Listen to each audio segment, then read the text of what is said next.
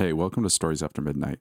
I appreciate you checking out this video if you're on YouTube. If you're on uh, Spotify or anywhere else this, where you're listening to this as an episode of a podcast, uh, thank you for checking it out. Uh, this story is called My Husband Has Been Acting Strange Around Our Daughter by Average Dropout on Reddit. I'd like to say we probably started out as most high school sweethearts do, pretty popular and practically known for just being in love with each other. We were voted most likely to get married after high school, and, well, you guessed it, we got married after high school.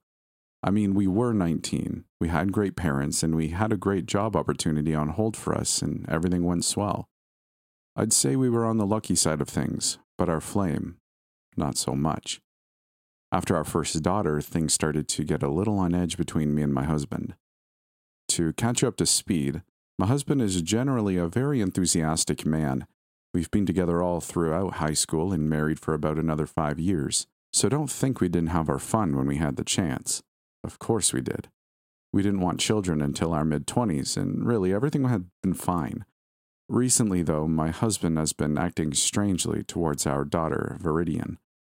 I would often catch him avoiding all contact with her, and when she would crawl towards him, he would flinch and hurriedly scamper the complete opposite direction from her. He would cringe every time he saw me pick her up, or kiss her face, or even just be around her and play with her. This was odd, and it hurt quite a lot since, well, he was the father. This man was my first everything, and we even have our first child together that he can't simply bear the thought of giving her a slight bit of affection. He made it seem like she was sick with some kind of disease and continued to avoid her like the plague. One night I did the usual of putting our daughter to sleep and noticed my husband peeping around the corner of the door. I walked out of our daughter's room, but he had disappeared, and I noticed that our bedroom door was slowly being shut. I rolled my eyes and walked into our room and noticed he was in bed facing away from me. Honey, I spoke calmly to him. You've been acting strange towards Viridian lately. What's going on? He shrugged but didn't say anything. You need to talk to me, he sighed and finally turned, but instead this time he was facing the ceiling, almost in a daydreamy kind of way. I don't think she's ours, he said. A heavy silence followed, and I took notice as to how he said ours instead of his. I'm not sure what you mean, honey. I mean, she's not ours.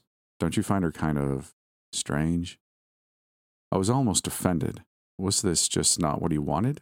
Is he trying to tell me he thinks our child is somehow defective? Wow, okay, good night. I'm not having this conversation about our daughter.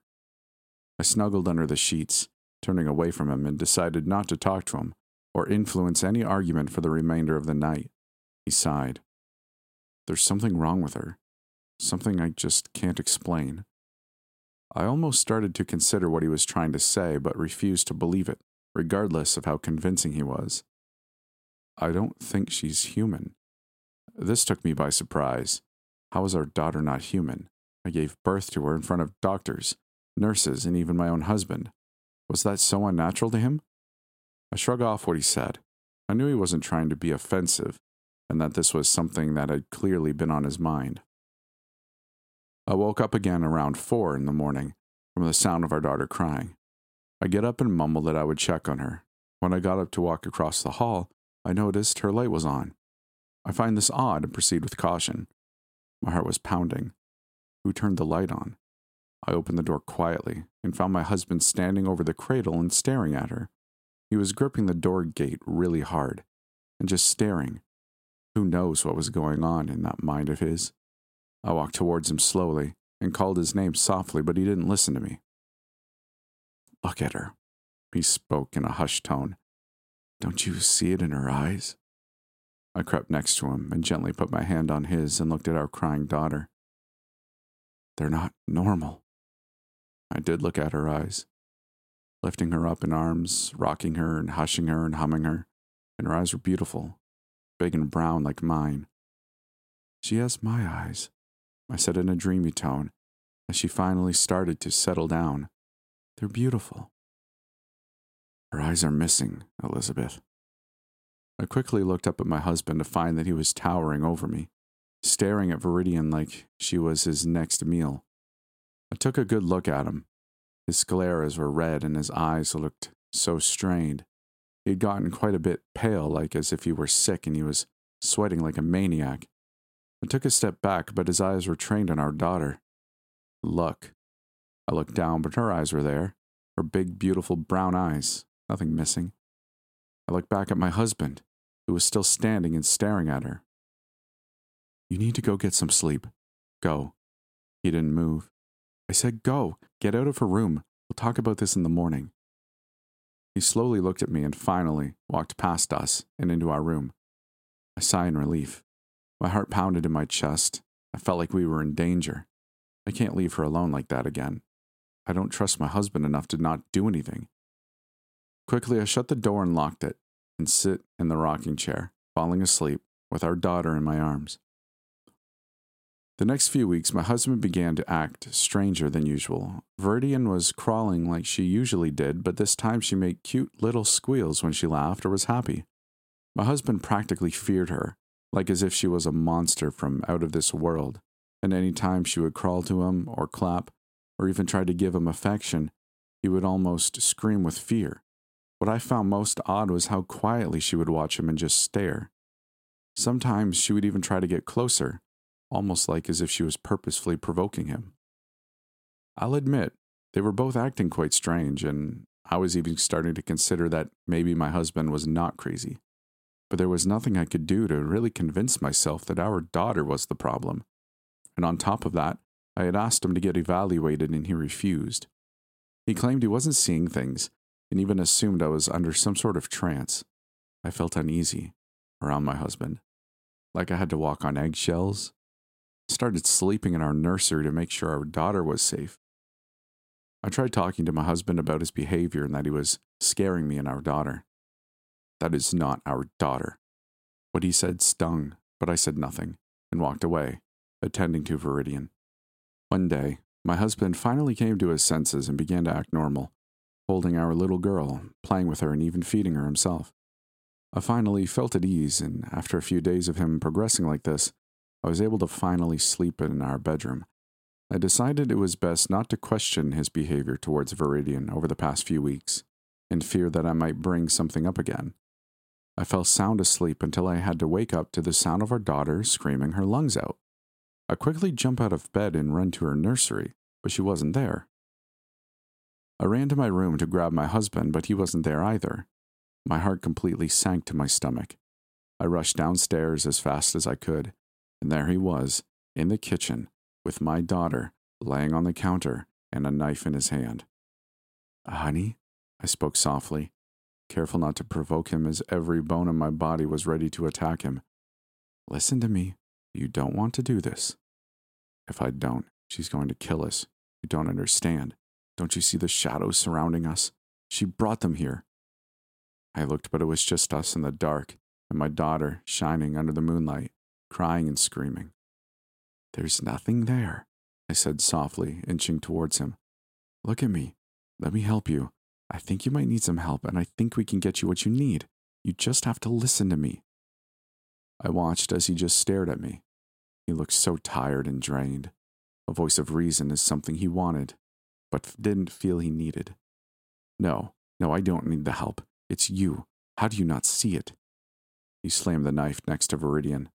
I almost screamed. My heart was pounding in my ears, and I was still walking very slowly towards them until I was finally across from him with our daughter in between us. She's going to hurt us both if we don't kill her, he said quietly. He began to point the knife at me instead. What if she already replaced you? She's infected you. You have the same ooze coming out of your eyes like her. Honey, you need to listen to me. Things have gotten worse this past month. I want to help you, but you need to let me. I tried to reach for the vase slowly that was above Viridian's head. My plan was to smash it over his head. Everything grew completely silent, and the next moments became a blur. Aaron grabbed the knife and was ready to stab my daughter, but I quickly grabbed her and pulled her out of the way, clutching her in my arm and using the other to smash the vase over his head. And then I run out the door. Aaron screamed in pain, and I'm sure he was darting towards us, as I screamed for help. Our neighbor's light started to turn on, and once a door was seen barely opened, I rushed towards the house and begged them to help me and my baby. Aaron was gaining onto us, and the woman pulled us inside, slamming the door and locking it completely shut. He banged on the door, screaming my name, telling me he had to kill my baby. The woman called the police, and they came in less than five minutes, arresting Aaron and taking statements. He was halfway through smashing a window just to kill my daughter. And this all happened a few years ago. He was sent to the psych ward where he was diagnosed with severe schizophrenia. He was not allowed visitors since he would constantly just get triggered and try to convince them to come after my baby. Viridian is now three years old, walking and even using her words much better. I moved on from Aaron, as he was never getting better and never progressed even with medication. What I found odd was that he has had one family member who has had schizophrenia from his mother's side, however. It was his four times great grandmother, and it had never happened to anyone else since. He's also never had any symptoms in his entire life, nor has he ever been treated for it. My current fiance is mentally healthy and has been treating my daughter and I so well. Though, recently, he has been acting strange around my daughter.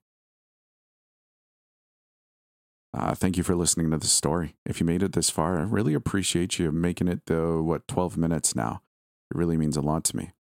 Uh, if you're on YouTube, it would make me happier than a cat on a table full of antique glassware. If you'd like the video, maybe interact with me, leave a comment. I always reply. Well, most of the time, anyway. If you want to go more than that, though, you can uh, support on Patreon if you want. I'll keep the lights on or become a channel member. All that is totally optional, but I just I just appreciate everyone who leaves a comment, likes a video, or even uh, becomes a member. So I guess that's that. I hope you liked it. And if you're on the podcast, I hope you enjoyed listening. We will see you in the next one.